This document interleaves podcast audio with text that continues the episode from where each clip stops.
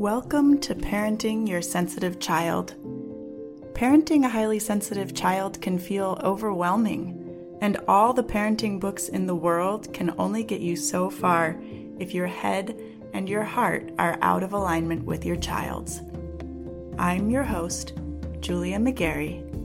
Let's create a new parenting paradigm.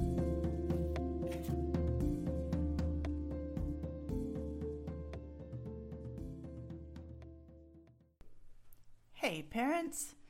It is December 5th right now as I'm recording this, and we are right in the middle of the holiday season here in the United States. And whether you're busy this time of year or not, there's usually enough going on that's different to create some bumps for you or for your kids. So, for the first few weeks in December, I'm going to focus on some tools that you can add to your family toolbox, most of which are already available to you right now in this moment and can help you create more calm and connection this December. And actually, I probably will break it into two episodes, and I'm to try and keep them pretty short so it doesn't take too long for you to listen to them. And then I'm to call it a year. There will be a short break in the podcast, a couple weeks, and we'll pick back up again at the beginning of January. Got it? Okay, well, today I want to start with tools both for you and your kids to help you manage in moments that just feel chaotic, where there's chaotic energy. The first one dates back to my childhood, and it's a tool that I used to use when I was teaching children's yoga, I used to use it to help kids get through Shavasana and actually rest rather than wiggle. I call it the magic bubble visualization. And it's actually something my mom used to do for me when I was a kid because I would get scared at night and worry about all sorts of things. I used to think someone was going to break into my second story bedroom window all sorts of things. So she would give me a bubble at bedtime and she'd take her hand and she'd put it at the top of my head. She'd ask me what color bubble I wanted. She'd take her hand, put it at the top of my head, and make an arc over my body and connect it to my feet. And that always seemed to help. So I took that tool and I started teaching it to kids in my yoga classes. And this is how I always have explained it to kids. I would ask them, Would you like to have a bubble today? These bubbles help keep you safe, they help protect you. You can bring anything you want to in your bubble, and you get to decide what stays on the outside of your bubble. So, if there's anything you're worrying about, anything that you don't feel safe with or you don't want to think about. Just leave it outside your bubble, and your bubble will help keep you safe. I also ask them what color bubble they want, and then you just do what I described, right? So you can do this at night, but it isn't just for nighttime. If you know that your child has a hard time at school because other kids are yelling or getting upset and there's just a lot of chaos, you can offer to give them a bubble that they can take with them to school. They can carry it with them. I've done this for my daughter. It had been a long time and then recently we had we had a bit of a I don't even want to downplay it. We had a tragedy in our community and there was just a lot for the kids to process. And they were doing the best they could, honestly, but we came to the night of essentially a memorial service or vigil that we were holding for our friend who died. And my daughter, her friend, they didn't want to actually attend the service. So we were going to just have them spend some time at our friend's house. And we walked over there, right? So we were walking over there and we walked past the site of the, the vigil and my daughter saw people starting to gather. So just seeing that really made the whole situation a lot more real for her. And then it became a lot harder to process any sort of disappointment. And she was getting pretty upset about things that seemed like they didn't matter. But it was really clear that she was just upset by the events that had, had gone down. She was in tears and couldn't quite figure out why. And finally, I said, Hey, look, I can see that this is hard for you. Would you like a bubble to help keep you safe right now? Because there's a lot going on. And I remember when I gave you a bubble the other day, you said you still had it and it still worked. Do you want a bubble? And she said, Yes. So we did a bubble and it did. It helped. She felt a lot better. She went on with her evening and the grown-ups were able to like I was able to step away and go to the vigil and come back and she was just playing with her friend and it really worked out. And it was cool because then her friend's mom saw this too and I explained to her what had happened and then she offered that to her daughter who was having a hard time separating from her mom to go to school because they were actually a lot closer to the trauma of this event and her daughter's been just has just had a lot more to process so she had a rough day at school and then the next day her mom offered to give her a bubble she said hey do you remember when julia did that thing this is what it was. Do you think that would help you? And she gave it a try and went to school and then came out in the afternoon and ran to her mom and said, It was a great day. The bubble worked. I'm just sharing that story because I really like seeing those practices in action, those things that work for my family, that work for my clients, and seeing them carry over to other children. It's just really cool. And hopefully hearing about that. It's such a simple practice. Hopefully, it will help your kids too. Um, the other cool thing about it is as your kids get older, they can do this for themselves. It's really just a visualization. You using your hands helps them visualize when they're younger, but as they get older, they can create their own bubble around them. They just imagine it. And being able to visualize it and imagine it helps create a feeling of safety in situations that feel a little too like they're too much.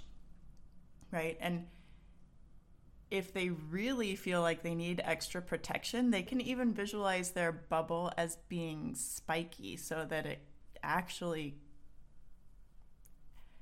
clears other people away from them. It keeps other people from coming too close because sometimes we just need that space for ourselves, but there's not the option of retreating and giving ourselves that space. So if we can just keep other people away for a little bit, it's super helpful.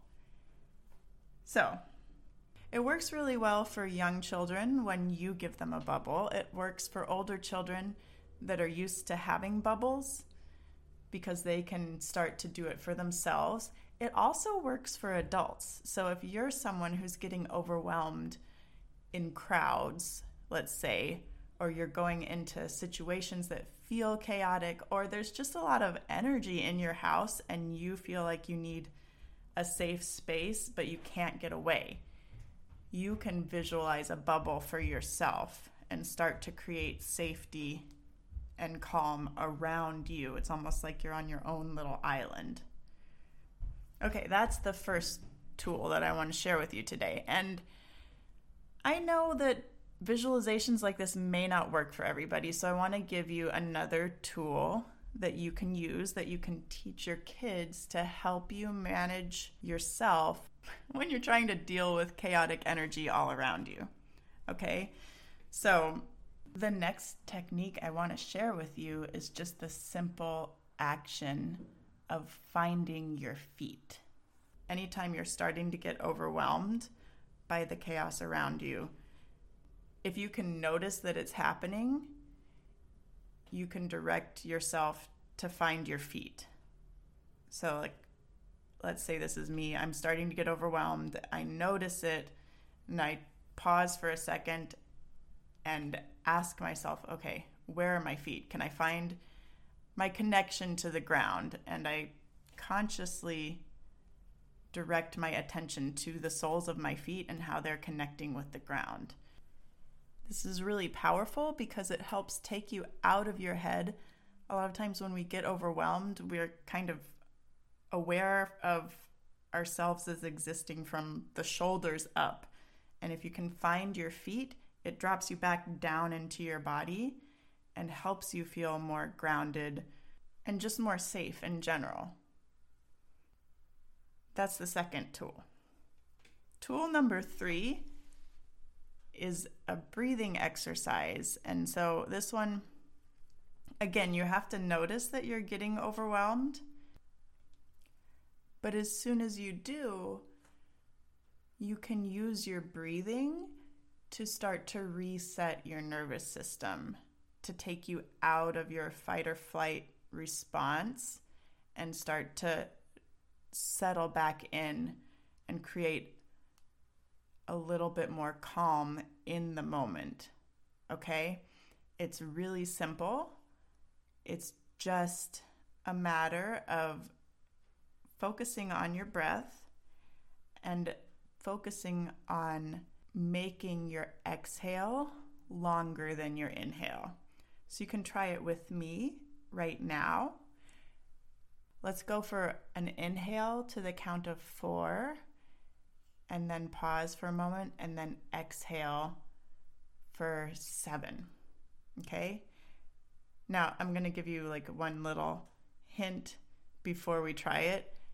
It's a lot easier to exhale longer if you exhale through your mouth, through pursed lips. It kind of controls the amount of air moving out and it doesn't feel as like it's as much work as if you're trying to exhale a longer exhale through your nose. Okay, are you ready? We're going to inhale for four and then pause and then exhale seven. Here we go. Inhale, pause, exhale.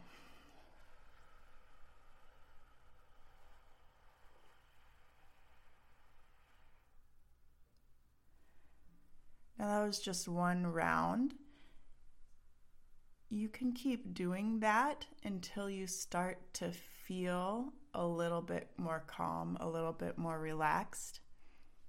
This is important because we all know that we have the option of taking a deep breath, right? But when we typically when we take a deep breath, we're focused on the inhale. We go ah,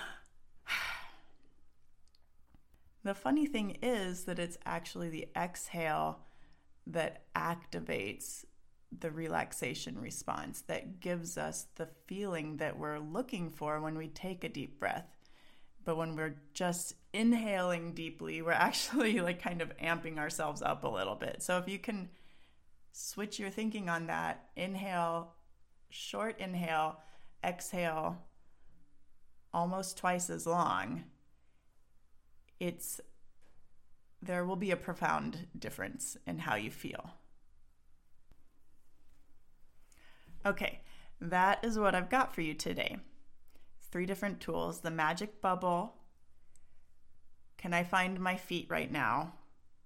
And just a simple breathing technique. Inhale for four, exhale for seven, and repeat until you start to feel more calm and more grounded. I hope that this helps you as you navigate through the next few weeks, and I will be back next week to talk about some tools that you can use to navigate sleep. So, whether it's sleep for your child that's disrupted right now or sleep for yourself, I want to help you start building a toolkit to start to move through those cha- that kind of challenge. Okay? Cool. Well, have a great week. I will talk to you next Tuesday. Do you feel like you're parenting 24 7 and you're still not sure your child is getting what they need? Are you ready to stop parenting reactively and start living in partnership with your sensitive child? Are you ready to reclaim time for yourself and time for your dreams? then you're going to want to explore coaching with me. I help my clients tune out all the noise, better understand their kids, build a parenting strategy that meets their family's specific needs, and do the mindset work necessary to implement that strategy consistently without sacrificing themselves in the process. To get started, just head over to partnerpath.com, click on coaching, and get your free consultation set up. Let's get to know each other.